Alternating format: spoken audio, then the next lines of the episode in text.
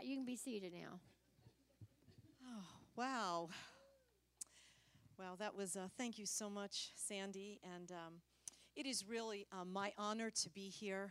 I love God's people. It's what I've given my life to do, um, is to minister to God's people. You are His treasure, His pleasure. Each one of you were created out of his heart for something wonderful. And there's a reason that you're born now right that you're here now that you weren't you know you weren't here in 1910 or you know you weren't here in the middle ages thank you lord jesus but that you're here for this time and so it is really an honor to be here. It was uh, we did it kind of the last minute because I was here in town, and um, but I just want to say that you know I've been in ministry for thirty um, something years, and I, you know, you meet a lot of people. And I do consider this couple my dearest friends, and I consider them um, it, you know, I know some people don't like the term, but for me personally, she says she calls me, but I call them. They're like, even though I'm, I'm, uh, we're, we're fairly close in age, I still consider them a mama and a papa to me. And um, I, I, you, all I have to say is you are a blessed people, honestly. I've seen, met a lot of people, and they are the real deal. They are authentic. What they are in the pulpit is what they are behind the scenes. Um, when I pastored for 14 years, we had them in often. Uh, Mickey would minister uh, in our services. We'd have Sandy in for conferences, and they were the real deal in the pulpit and out of the pulpit. And so I just want to just tell you how blessed you are. I know that this is the Bible Belt, and I told Sandy on my way over here from Dallas, I said, Oh my gosh, this is, you know, in the Northeast, we have a lot of big steeples, you know, old, old churches that are empty, right? Because they were from the awakening, right? And there, we have a lot of Presbyterian churches and a lot of denominational churches, but here you got all kinds of storefronts and wild names and mega things on the highway and. Yeah, I almost ran off the road. I stopped and saw one with the form of a Bible on it, and some it did. It had some like odd name, and I'm like, okay, this is dying. We are, we are not. What is it? We are not in Kansas anymore. not that I've been in Kansas, but Anyway, all things, I just uh, want to say that today that all things are possible in the glory. Everything is possible. I think it's so wonderful. Um, you can really feel the pastor's heart that Apostle Mickey has for the people of God because, you know, how many of us grew up in the church or were mentored in churches or surrounded where all you had to do was give and then all your financial problems are gone. And you have a lot of people giving and all their financial problems are not gone because it's what they're doing with the rest of it. And it takes someone with boldness to come out of the hype and the manipulation to really get down to brass taxes and teach you how to prosper and live. Because God cares about that. But we do still, which I know that they know, we still have the opportunity because we are a people of faith. We are a supernatural people that are not conformed to this world. We have an opportunity to live out of the power and the influence of another realm of a superior realm that is with us all the time that we access by belief. We don't have to manipulate that realm to get that realm to come and manifest itself for us with all kinds of weird stuff. All we have to do is we just walk in faith. It's the simplicity of the gospel. The gospel is simple. The plan that God has for us is simple. And it is it is really to me it has always been getting a word from God, hearing a word from God, believing that word and watching what God does with that word. And seeing his, his power manifest for his people in supernatural ways. You know, we had uh, a, a, great testimony. I, I went to visit a, a church in our region um, in New Jersey, and I just went to visit. They're friends of mine, and they're uh, like a they're a prophetic church, and they're they will even say instead of like more of a church, they're actually like it's a prophetic gathering. When you go down there, like the the, the you know like the the the I don't know the uh, the guitars are prophesying, the, the the walls are prophesying. They all prophesy. It's like amazing. I mean, she had a word for me that well, I guess I will say this publicly. That's not going to make it, I just, you'll know why when I say it. But she had a word for me. She goes, Kathy, I just see you, I just see this picture of Mary Poppins. Mary Poppins, and everywhere you pop into, the glory is going to come. Well, she had no idea that Mary Poppins is my security question in my bank account. So, so now if you want to log onto my bank account, just put in Mary Poppins and maybe you'll, you'll get whatever's in there. But anyway, so because it's the atmosphere, see, we create atmospheres with our faith. It's what are you believing for? Are you coming to church because it's Sunday morning and oh, Elmer, this is what we got to do. We got to go down there to them freed people and we got to go worship and we got to go pay our tithes and then we got to go have a meal at Denny's and then we'll go home, watch the football, get up tomorrow morning, and we'll just know that we just serve the Lord. Hallelujah. Instead of coming with an expectation that your worship is stirring, that there is there is a realm that you can't see with your natural eyes that is being activated all around you. Well, I don't know. I get out in the spirit and I say I get out in the spirit, not get out in the weird. All right, just so you could, we're supposed to walk in the Spirit, and that's what I want to impart to you today.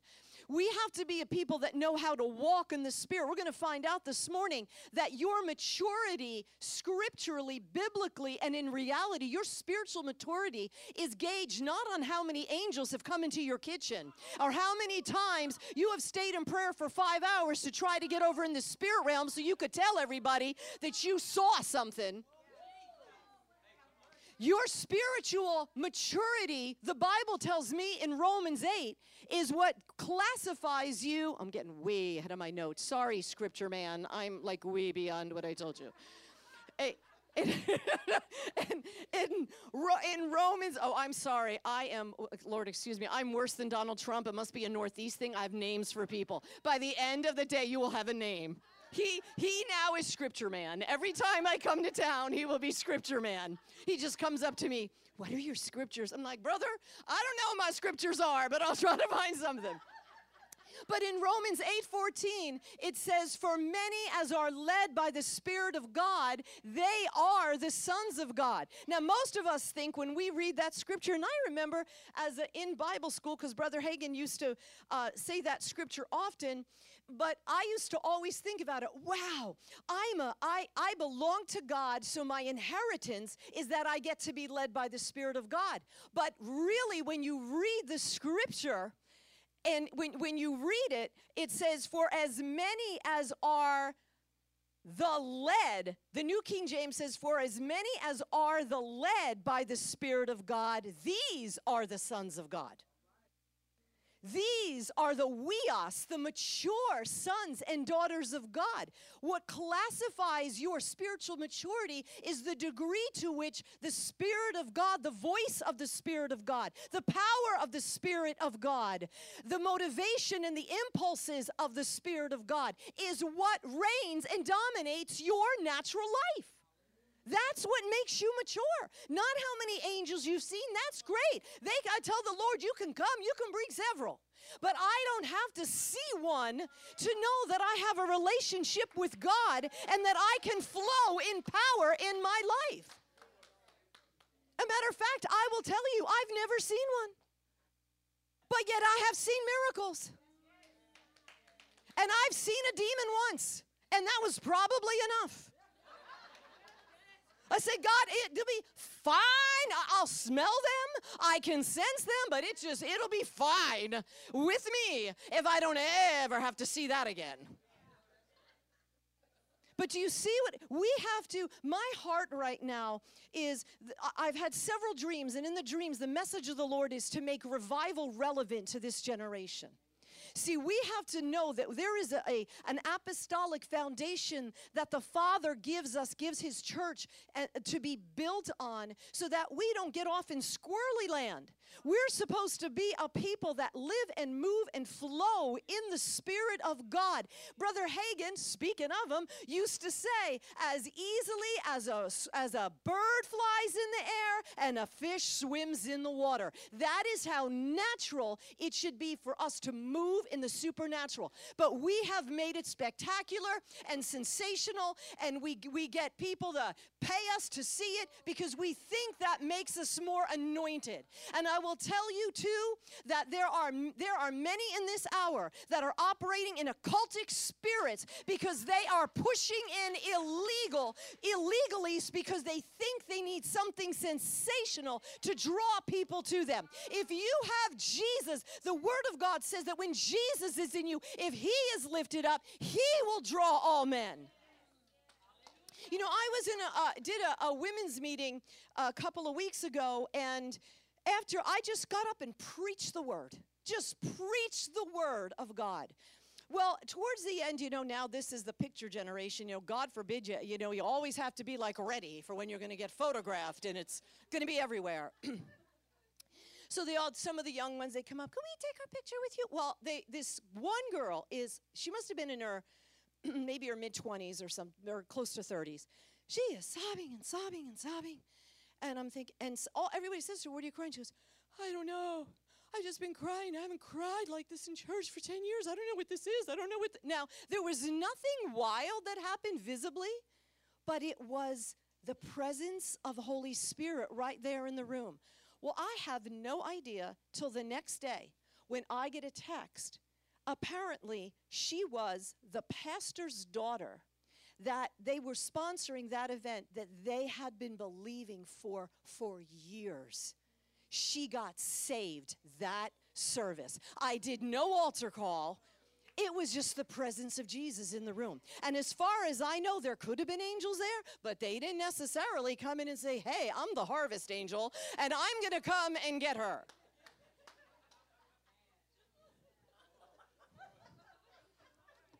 Now, I guess they're there. And we want them. I know they're here today because they we worship the Father and they're here. But so we, we need a little bit of that. We need to be snapped back into alignment to really get an understanding of what it means to live and move and breathe in the Holy Spirit. And so back, you think I forgot. I'm blonde, but I'm not that bad. But I went back to my friends in New Jersey. I had no idea, because there's the atmosphere. So apparently, I prophesied to them something about their building. I just said something about their building. So I saw them this week, um, uh, this week at the conference, and she goes, "Oh, I didn't have a chance to tell you." She said, You came and gave us that word? She said, and the next week, a woman walked into their church and said, Look, I got all this money. What's your mortgage? Paid off all the mortgage for their land. See, you can carry. Russia. yes, Lord. Yes, Lord. See, with God, all things are possible. It's we have to have a level of expectancy. And so I just had this word drop in my heart. I, I don't want to call it a sermon because I don't know what it is, but this is how I flow. I'm, I'm very spontaneous. That's why Scripture Man probably thought I was growing a horn out of my head when he asked me for scriptures because I'm like, I'll give them to you, but God only knows if you'll ever turn to them. So, but I'll, I'll try, you know. And then what made it worse, then, then someone asked me for the title. I'm like, oh, Rashomaya. I said to I said to prophetess anyway, hold on, let's stop talking for a minute. I gotta get a title. I gotta like think of what a title is. But I think I got a good one. All right.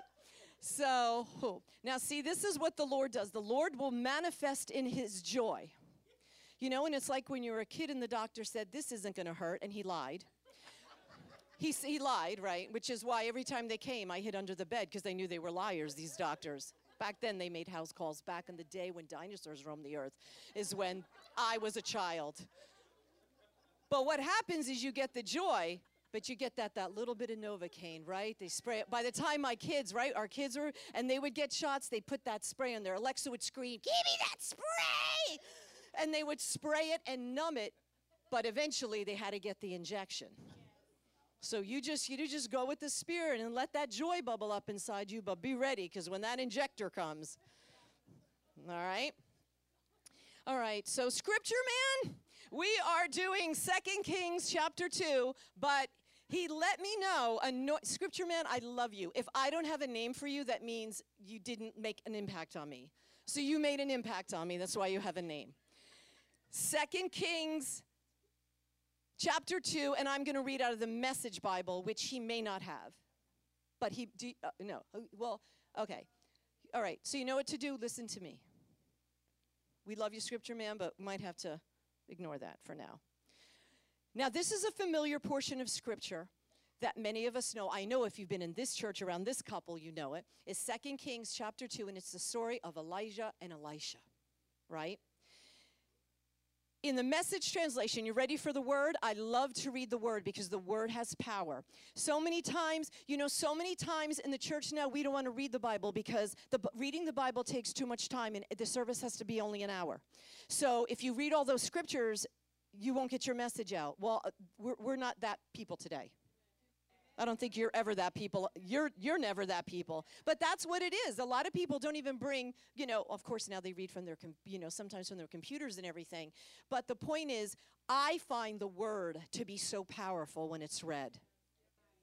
And the translations, I always say, because I'm an Italian, the translations are just the different sauce on the pasta. So I, lo- I so some scripture, right, pastors?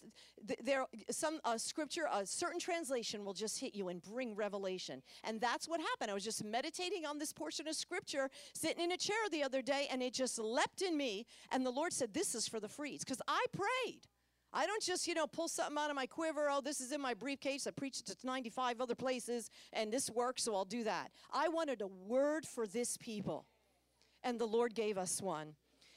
So, just before God took Elijah to heaven in a whirlwind, Elijah and Elisha were on a walk out of Gilgal. I love the fact that they were just walking. Just walking. It's amazing what could happen when you're just walking with God. Elijah said to Elisha, Stay here. God has sent me on an errand to Bethel. And Elisha said, Not on your life. I'm not letting you out of my sight. So they both went to Bethel. And the guild of prophets at Bethel met Elisha and said, Did you know that God is going to take your master away from you today? Yes, he said, I know it, but keep it quiet. Then Elijah said to Elisha, Stay here. God has sent me on an errand to Jericho. Elisha said, Not on your life. I'm not letting you out of your, my sight. So they both went to Jericho. And the guild of prophets at Jericho came to Elisha and said, Did you know that God is going to take your master away from you today? Yes, he said, I know it, but keep it quiet. Then Elisha said to Elisha, Stay here. God has sent me on an errand to the Jordan.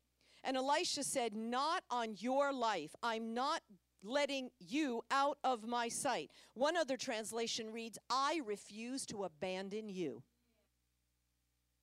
And so the two of them went on their way together. Meanwhile, 50 men from the guild of the prophets gathered some distance away while the two of them stood at the Jordan. And Elijah took his cloak, rolled it up, and hit the water with it. The river divided, and the two men walked through on dry land. When they reached the other side, Elijah said to Elijah, Elisha, what can I do for you before I'm taken from you? Ask anything. Now, before I continue reading, I want to say this. Most of the time, when I have heard this, this chapter taught, it is always in or often uh, related to the anointing or passing of mantle from a man or a woman of God to the next generation or to another person. But I really believe that that is certainly applicable, but what is an even greater revelation to me is how this speaks of how Jesus, how Jesus transferred his mantle, released his mantle on his people when he rose from the dead. How the Spirit of God was poured out. And it's very interesting that you see a pattern here of three times, almost correlating between how Peter and had Jesus had that conversation with Peter three times feed my sheep, feed my sheep, feed my sheep. Three times we have this engagement about how much you're going to follow Jesus, how close you are going to stay. So he says to Elisha, What can I do for you before I'm taking from you? Ask anything. That to me just demonstrates the magnanimous heart of the Father. Anything. And Elisha said, Listen to this. This is in the message. Your life repeated in my life. I want to be a holy man just like you. Isn't that our desire with the Lord? Hasn't that been? I could see your faces. How many of you have said that to the Lord? Lord, the one thing I want, you know, in our humility and, uh, and our affection and devotion to Jesus, have said, Lord, I just want to be like you. I just want to be like you. I want to act like you. I want to love like you, right? I know. How many of you prayed? I know. I could tell. This is the kind of people that pray those prayers. And this is what Elijah says that's a hard one. But if you're watching when I'm taken from you, you'll get what you asked for, but only if you're watching. So basically, what he says to him if you do not watch, you will not have your double portion. And so, the word that the Lord's given me to give to this body is it is a season for you to watch in the spirit. It is a season for you to watch and observe the movement of the spirit in each of your lives personally and even more so corporately. And so he says, and so it happened they were walking along and talking, and suddenly a chariot and horses of fire came between them, and Elijah went up in a whirlwind to heaven. Elisha saw it all and shouted, My father, my father, you, the chariot and cal- cavalry of Israel. When he could no longer see anything, he grabbed his robe and ripped it to pieces. Then he picked up Elijah's cloak that had fallen from him, returned to the shore of the Jordan, and stood there. He took Elijah's cloak, all that was left of Elijah. this is what Jesus left us the anointing. He left us the person who has legal right in the earth. He left us the person that is going to demonstrate him to humanity in the earth and hit the river with it, saying, Now, where is the God of Elijah? Where is he? And when he struck the water, the river divided, and Elisha walked through. And the guild of prophets from Jericho saw the whole thing from where they were standing, and they said, The spirit of Elijah Elijah lives in Elisha. And they welcomed and they honored him. The Spirit, listen to what that translation says the Spirit of Elijah lives in Elisha.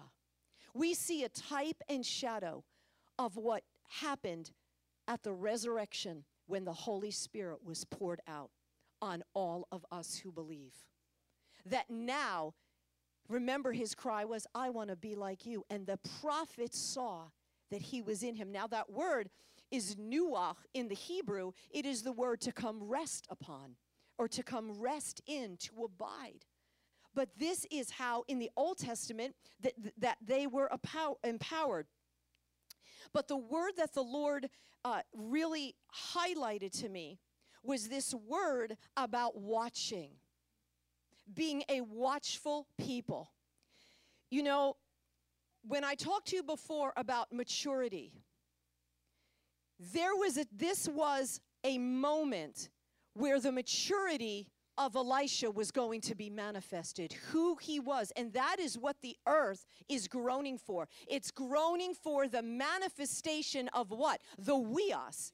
Now, some of you that don't know what huios is, it's not a it's not like hummus, huios. It's it's huios. It's the Hebrew the the the word that is used to describe a grown son of God that now had the right to run his father's business. Not only had the right to run his father's business, in the Hebrew culture, it was a major thing. That's why Jesus was 30 before he received the Holy Spirit coming on him. There is this maturing process that and see we in the church and especially in this generation we cry out more more more more. Can i tell you something? God is not going to give you more until you're able to handle more. He is a good father. You can you can sit in every revival meeting and you could cry out more. But what is what is what is going on in you? How are you maturing? How are you developing? And how you develop and mature as a believer is, is the moving and the working of the person of the Holy Spirit in you and yielding to that, to bear fruit, to, He's the one that speaks to you what you're to do with your future, what you're to give, where you're to worship, who you're to marry. All those things that are so much a part of our practical lives. And the Father has given us the Holy Spirit is the one. He's the one that comes and helps us like like Esther right? Like Esther had, what is it, Haggai, Haggai, or whatever his name is. she, he had him, and he was the one that helped groom her and guided her in the process of anointing and soaking in those oils and preparing herself for her moment. See, there is right now in the church for, uh, for a while now, we have we know a lot of stuff in theory.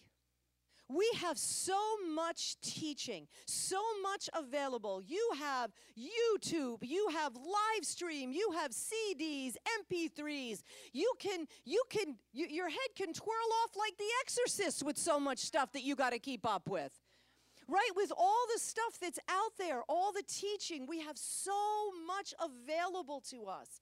We know a lot of things in theory, but what the Holy Spirit is saying, it is now time to move from theory to practice. We are going to be able, if we are watching for it, this isn't, see, so many times we think being a watchman or being a person that watchful, oh, that, that's for those intercessor people that lock themselves in their closet and they say they're watchmen and they're watching and they see visions and then they pray and they fix everything in the world and, and we all can survive. No, you are all, Jesus said, we are all to watch. Jesus said that, that word is gregoreo, where he said we are to watch. When he was in the Garden of Gethsemane, he said we are to watch. You are to watch and pray. This is what he. Uh, this is what he said in. Um, where's that scripture here? Oh, this is what it. What he said. I love the passion. Uh, in Matthew 26, Jesus needed them when he was in the garden. He needed them to be awake and to pray. And he says to them, Could you not watch one hour? That is the Greek word gregoreo. We get the name Gregory. It is the word to guard, to awaken. He needed them to be awakened to be alert, to be watchful for what was happening around them. And we are in a generation where the enemy is working overtime to lull you to sleep. It is a it is a it is an age of distraction. It is an age of distraction. He is luring us. Many times it's through disappointment. Your, your spirit man is not awake and watchful it, it's not yes there's the part of it that we are to be watch we, the bible tells us that we are to be aware of what the enemy's doing and that's important. But more importantly what i want to minister to you is that elisha was standing there not abandoning elijah and walking close to him walking close to him so that he wouldn't miss what's coming because what's coming was a double portion to empower him to do what he couldn't do before he saw it happen. And if you're asleep and you're not alert and you're lulled and you're not, your spirit man is not active and awakened, you will not see what is coming. It's watching out for the degree of glory that is now coming in this season. And it's not just for the services, it's for your personal life. It's for your prodigals to come back home. It's for your the, your promotion in your jobs this past season. I've seen so many believers begin, just begin to walk into new areas, take steps of faith into new opportunities of employment. How many people I know, many of the young ones I mentor, that all many of them have gotten up and just heard the word of the Lord and moved, and a lot of them to Texas. You must have something here. It's true. But you understand what I'm saying? How did they know to do that? They were aware. They could feel the movement of the Holy Ghost. They could sense what was happening around them. So we have to be a people that pay attention, and the enemy is distracting many of you. He's distracting you with what you haven't seen come to pass that you've been waiting for. Disappointment is a distraction. We don't realize, many of us, the degree to which we've become hopeless and faithless on the inside. One of the, the greatest operations of the enemy in this generation is escapism. We, we, we turn, uh, look, I watch TV, just so someone thinks, oh, she's probably one of those people that doesn't watch TV. I know. I watch TV, I have Netflix, I have Amazon Prime. Probably I watch stuff you are not interested in. I, have been watching this great documentary on the Pilgrims. It's like amazing. It is really amazing. You should like how they found this. It was like amazing that dude that came over here in the Mayflower. What he had, you know, he was the first one, the first apostolic people. He got the revelation as a young man, the scripture that says, If two or more of you are gathered together in my name, there I am in the midst of you, and stood and said, What the heck is all this going on with all this hierarchy? And I can't hear from God unless I go to the Anglican church and I with all those people with robes on or whatever. He started a movement because he got a revelation out of a scripture. We think the apostolic movement is the, the, the pilgrims knew the apostolic movement. That's why they moved over here.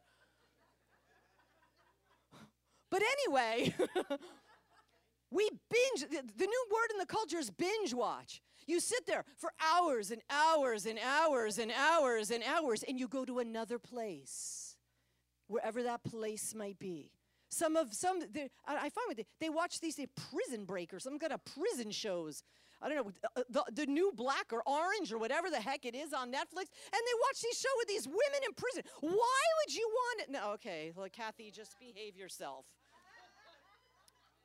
the point is, you're escaping.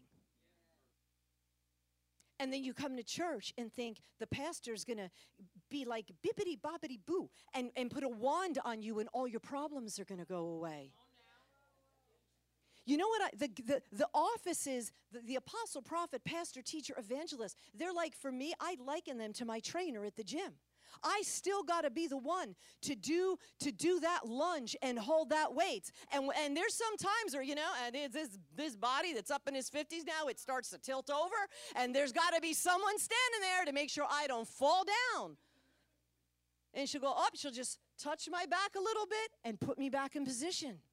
When you come here on Sunday, to worship, or when you come here midweek to worship and you hear the word, that is the word of the Lord coming out of the prophetess and the apostle to just give you a little touch to make sure you don't come, you don't, you don't get out of alignment and that you are strengthened, that you're strong. They give you wisdom, they give you advice, but they can't go home and they can't go to your job and raise your children and manage your bank account and know what you're to do with your life. You've got God Himself inside of you that's able to do that?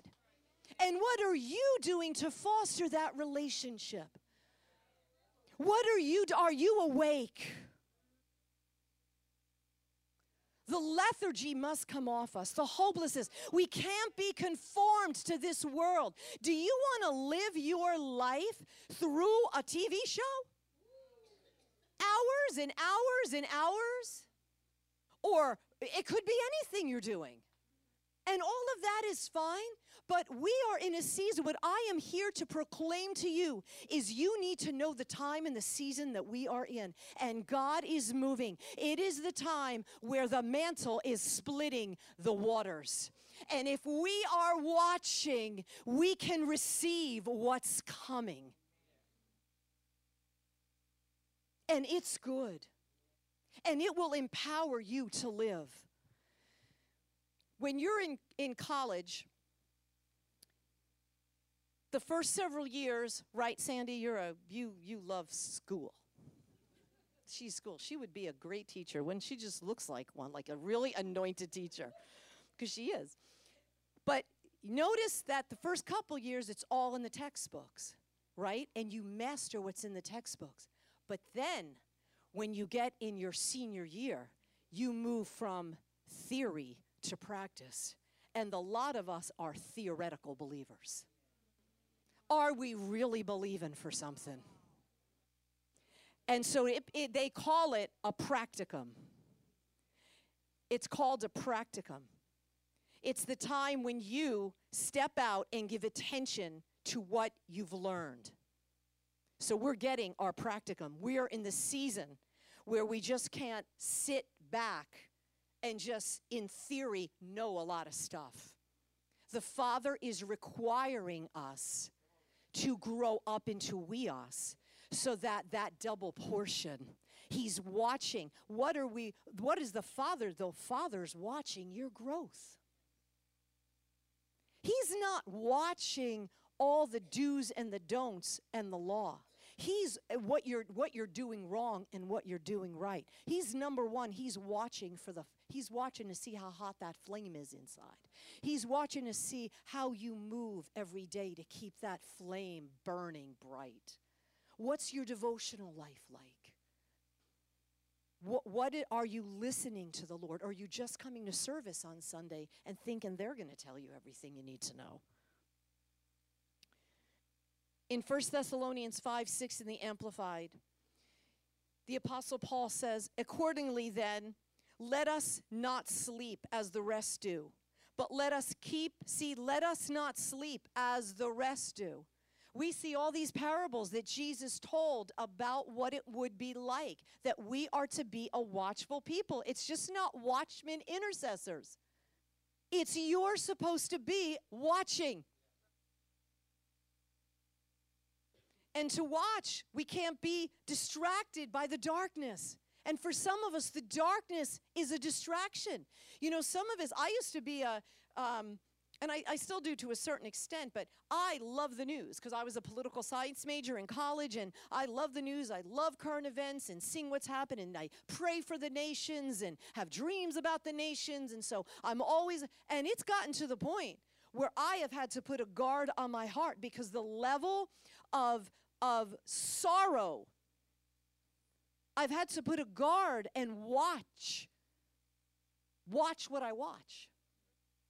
So that I, everyone say, watch what I watch. What are you watching? What are you watching? Are you able to discern the movement of the Spirit in your life? When the Holy Spirit, when you sit down in that chair with your Bible open, and you begin to hear, you know, you got to deal with that sister that you have a bad attitude with right now.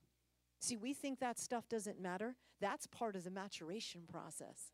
See, we all want the anointing and we want to lay down and we want to soak and all that stuff and that and that is great. But see, I'm, mama's coming here now.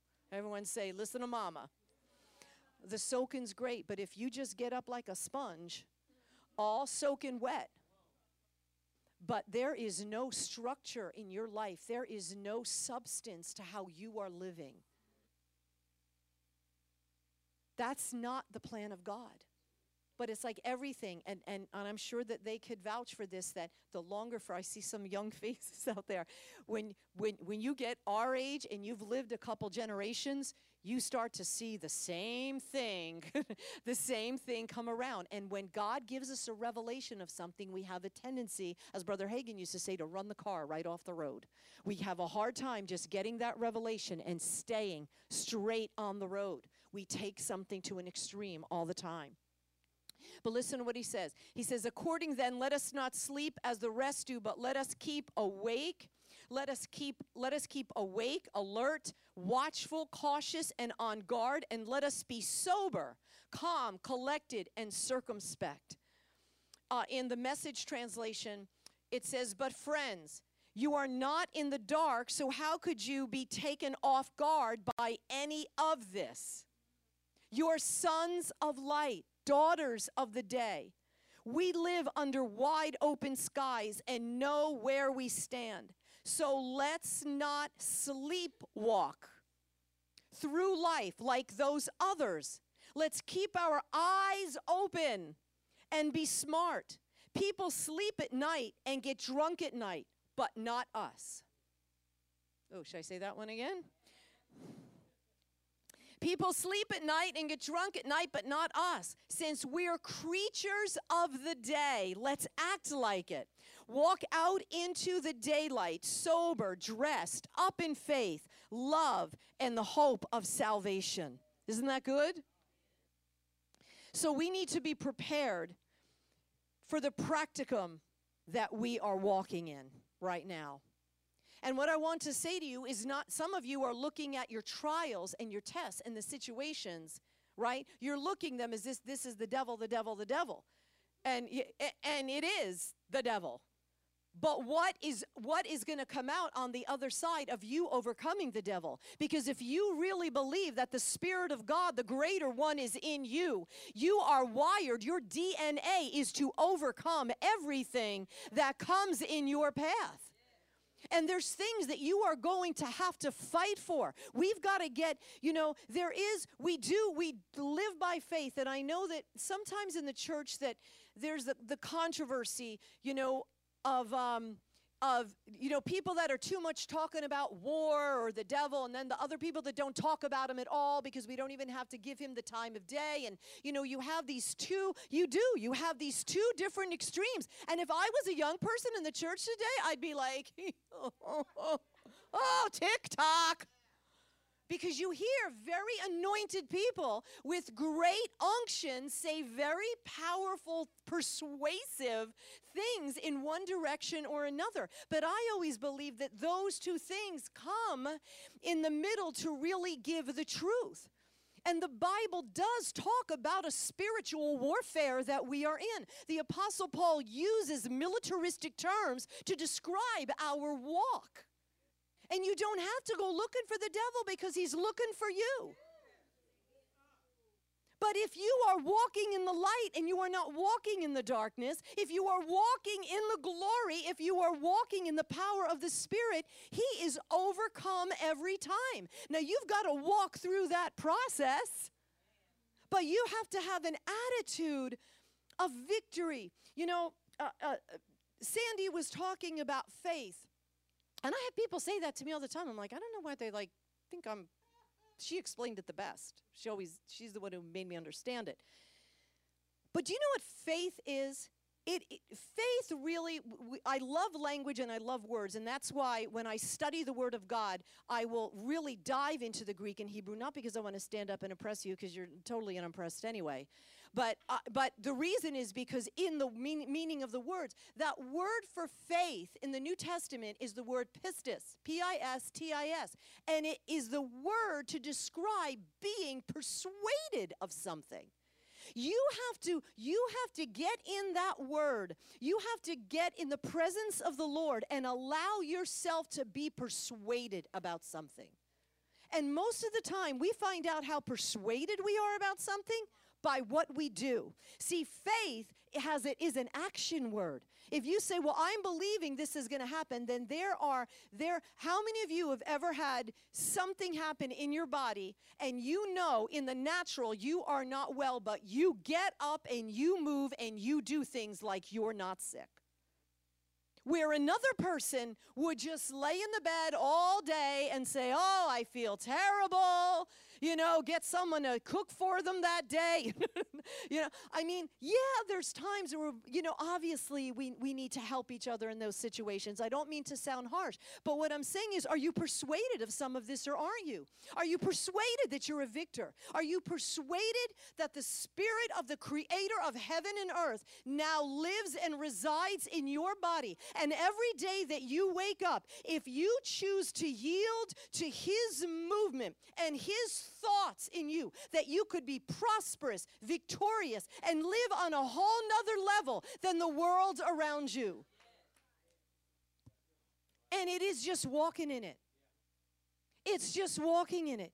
It's learning how to hear the voice of the Spirit, how to cultivate that lifestyle of hearing God. The most important thing that you are going, and I'm telling you, in the days ahead, in the days we live in now, there is so much chaos, so much confusion, and a lot of fear. That's why we're seeing a lot of young people dealing with, well, and older ones too, but it shouldn't be young people, should not be so fearful.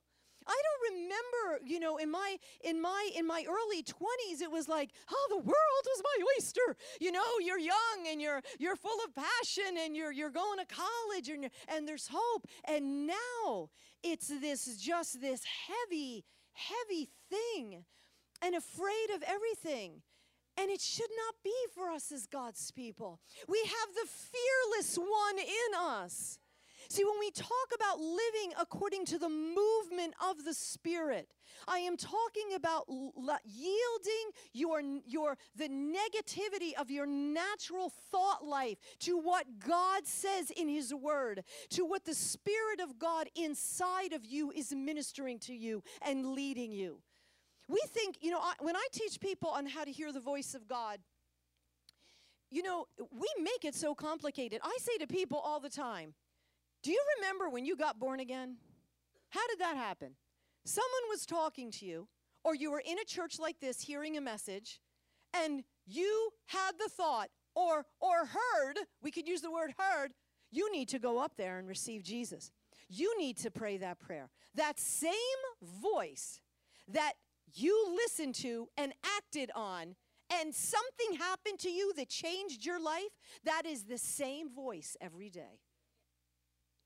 We just make it complicated. When I got saved, I was a senior in high school. Homecoming queen, party animal. I was like, it was like crazy town. And this football player broke his leg, and I he was he broke his leg because he had was a believer and disobeyed God about something and at that time, this was his understanding, and had walked away from God, had gone back to an ungodly lifestyle. And he was he was a, a football player, but he was also a baseball player. He was an incredible athlete. He right now is on the board of one of the, the most influential churches on the East Coast. He is like on fire for God even till this day. But I was his first victim and I had to, he had broke his leg uh, playing baseball, and I had to drive him home every single day after I had just smoked pot after my accounting class. See, because I was trying to escape. I was trying to escape accounting.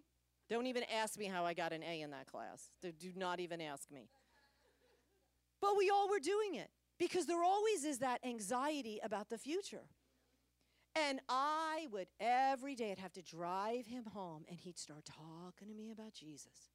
And they were all in Fellowship of Christian Athletes. And then they lied to me and they told me that girls went to the Fellowship of Christian Athletes meeting, that there were girl athletes there. And so I said, okay, I will go. And when I went there, there was not one girl. They were the first lying Christians I ever met. They were doing anything to get me in. And sure enough, I will never forget, they handed me, Apostle Mickey, the four spiritual laws from Campus Crusade for Christ. And I went home and it said, read the book of John. Well, I got my mother's, oh no, they, they gave me a Bible. My mother had one too, a Catholic Bible. But I opened it up and I found the smallest book of John I could find. And that was First John, because I wanted to go to bed. I read that First John, First John letter was just my speed, couple of paragraphs. said that prayer, and I woke up the next morning and I have never been the same. Now, that is supernatural. That is supernatural. I had no desire for I had no desire for party, no desire for the drugs. My entire household revival blew into my home. My brothers, my one brother who was already starting to do more serious drugs, he got saved. My other brother got saved. My mother who had been a practicing Catholic her entire life went to one service with us in a non-denominational church, never went back. The whole we I experienced revival in my high school we all had to meet and we, we, we actually had to go to the catholic church and the priest at the catholic church gave us a big room where all the seniors and the juniors from the high school could gather to study the bible. I know what it's like to see the spirit of god move in and change hearts with no marketing no manipulation because someone preached the gospel and believed and loved. See and that is where the harvest is that soul, that pastor's daughter that is now that is now a Christian. It was it was because she felt love. I'm not the only one who has an anointing on me, an anointing in me. So do you. But are you have you stopped watching? Have you stopped watching for opportunities to release the love of God out of you in your community? Have you stopped? The thing that I want to focus on is it's not, yes, there is the aspect. You need to be aware, just as aware of what the devil is trying to do in your life, because he does move. But you need to be more aware, like Elisha. I will not abandon him. I will not abandon Jesus. I will not abandon his word that he has spoken, like Sandy was talking about the promise. I will not abandon that. I will keep, I, you see, on that promise, I am looking. I'm looking. I'm not letting you out of my sight, Jesus. I am following you. If you tell me to go to church and I don't feel like I'm going to church, if you tell me to go to the prayer meeting, I'm going to the prayer meeting. If you tell me to love my brother when I don't love my brother, I am going to draw from the deep well inside of me and walk in faith and believe that you are going to give me the power to love that brother or sister or my boss or whoever it is. And as you do that, day by day by day, that more you are crying for will begin to manifest. And it's not because you earned it. It's, be, it's not because you earned it. It's because you've allowed the Holy Spirit to transform you and mature you into a huios. Jesus could have just said to the Father, you know, he's at 25, said, you know, I'm done with this carpenter shop here. I am ready for some action. I saw myself in these scriptures. I know who I am. And I would like some greater anointing just about now. But the father waited till he was 30. Just think about that. And I have one more thing. Okay, Lord, help me with this one here. As we're watching. Now, would I teach my Bible school students? I have a Bible school and I, I love to teach and I, I love to provoke the students to think. And we'll say something and give them a um, how do one a perspective of scripture of something in scripture. It's not that it's not right but to get them thinking about something could it be this? I'm not, I'm not talking about foundational doctrine. But one of the things the holy spirit has been i've been thinking about because when God had Adam and Eve in the garden, and you know, I think we will, till Jesus comes back, be unpacking that Genesis chapter. When you think about it, how we think about Adam and Eve, we don't even think of it in time or space. We don't even know how long they actually were in that garden, tending it and eating of those trees. When we read it, don't we think most of the time, oh, God said don't eat the tree, and the next day they went and ate of the tree? We don't, re- I, uh, I like realize that about myself. I'm like, Kathy, like, where did you get that? like, where did you get that idea? And then, you know, then Satan came, so it was like a, like a, like a two week event. Like we, like we, like we were so stupid, we messed it up. We had 14 days and we messed it up and whatever. But we have no idea what really was happening. And God said to Adam, and see, this is the point. Remember, what, what, what is the word of the Lord today? Watch the Spirit. Watch the Spirit. And I'm telling you, I'm saying this because you're going to begin to see him and feel him and notice his movement in your life and in this ministry in a profound way. Because I've never preached this anywhere. This is hot off the Holy Ghost pipeline. But now think about this. He tells Adam, This tree, the knowledge of good and evil, you don't eat. All the other trees you can eat from. There's the tree of life. They were moving in some kind of glory realm. Number one, to name those animals was amazeballs. All right? They are completely, and, and we know because of what happened when they fell. And that, that isn't even an interesting term. They fell like they fell down. No, they, they, I believe they fell out of the spirit realm. And were totally now body conscious. They were totally now conscious of the natural realm. See, there's a way that you can live in the spirit and be totally natural at the same time. Clearly, because, you know, we don't walk around ethereal. But, well, some people do. but I want you to think about this. I'm getting somewhere. So he tells him, You can do all this, and this is going to be awesome, but you got to keep the garden. You got to keep it. See, th- I'm trying to get you to think each one of you in this room has a responsibility to watch over your own life. You're to watch your own heart. You're to watch your own spiritual development. You are to be alert. That word is shamar. You're to guard it and you're to keep it. To guard it.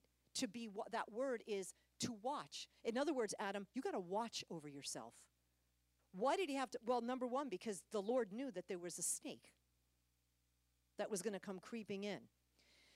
Now, when I talk about living in the anointing, and this could be something even we could we could study further. But those two trees, those trees, I believe it's not doctrine, Apostle Mickey. Just getting you to think. Could that tree have been a fig tree? That tree, could that tree have been a fig tree?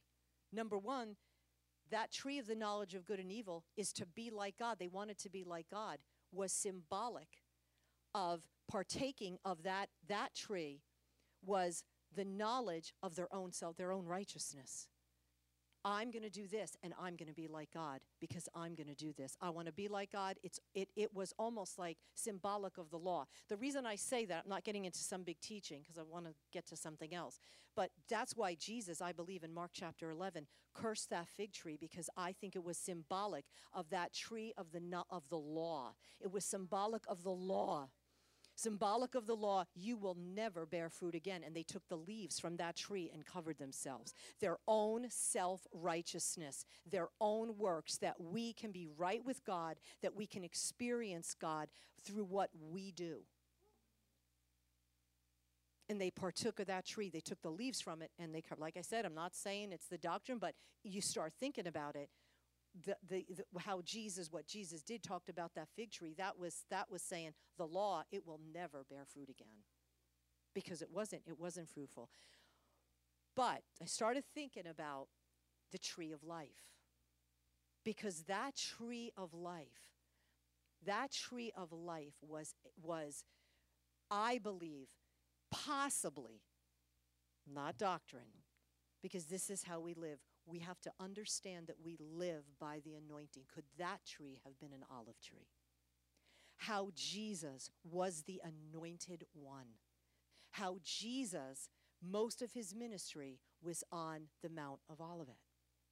How, and there's, there's, many, there's many things, but that it is the power of the anointing that was it. I'm thinking, is it the power of that anointing that came out of the tree? Jesus, the reason I'm bringing this up, you're like, where's she going? He tells them to watch what? In a garden of olive trees. In a garden of olive trees in Gethsemane. That was one of my favorite places in Israel. He tells them, you need to watch and he's doing it in the context of all that grove of olive trees all around him. It's called the press Because what if the, the trials in your life, and I'm sure Sandy probably could teach this better than me, the trials in your life, the pressure of those things, it, we don't realize the degree that when we're walking through them as we stay in faith, the anointing of God begins to ooze out of us. We become anointed. The anointing is released. If we are people that are watching in the spirit, Jesus was watching in the spirit. And so Jesus says to them, He says to them, Can't you be awake and couldn't you not watch one hour? I feel like it's almost, uh, Apostle Mickey, a picture of Adam not watching in the garden. He wasn't watching, he wasn't watching what he was eating, he wasn't watching what he was doing. And when he wasn't watching, the snake got in there, and at a weak moment, he didn't yield to the Spirit. But Jesus, the second Adam, is in the garden with all those olive trees. And he knows that as he prays for that one hour, something must be happening in that one hour that enabled him to take that cup he didn't want. Jesus was tempted just like you. And so he says, Wow, I could just feel the anointing on that. This is powerful. He says, Do you not, in the Passion Translation, do you lack the strength? See, uh, Sandy talked about strength to stay awake with me for just an hour. Keep alert, watchful, awake, and pray that you'll be spared from this time of testing. You should have learned by now that your spirit is eager enough, but your humanity is weak. Why? What was trans? What I'm here to say is my belief is that that that that tree was that tree in the garden what sustained man the anointing what was produced from the olive tree the person and the power and the presence of the holy spirit that empowered them and motivated them that it was what directed their every move what they part they participated in the anointing. And Jesus said, for one hour, can't you stay awake? It's not about, see, what we've taken in the church, like everything else we do, we turn it into the tree of the knowledge of good and evil. I'm going to do this, and I'm going to be, uh, I'm going to make it a law. I'm going to get up, and I'm going to, you know, pray. And yes, I understand that there's times that we do things that our flesh doesn't want to do in that sense. But what I am believing is that there's going to be released on the body of Christ in this season and this generation a passion that drives us to the tree of life, a passion that overrides what the flesh is screaming. But we have to do it, Apostle Mickey, by faith. We have to know that this is God's way. We have to know that even though we want to eat that tree of the knowledge of good and evil, and it's just it's just better to do it that way and easier because we can be in control. But if we just allow the Holy Spirit to start moving and not be fearful, some of you, God's telling you to do things that you are literally afraid to do, but you know that you know that God is all over you, talking to you to do it, but your fear of your natural man, you are eating of the wrong tree. And you might have to be like Jesus and get in there for one hour by faith and say, I am going to pray in other tongues. I am going to pray in the Spirit, and I am going to release release the tree of life. I am going to release the anointing in me so that something begins to transpire that I don't understand in my natural man and my friends don't understand. Netflix will not give you this. But we've got to be willing to walk into it. Are you all hearing me? Let's all stand.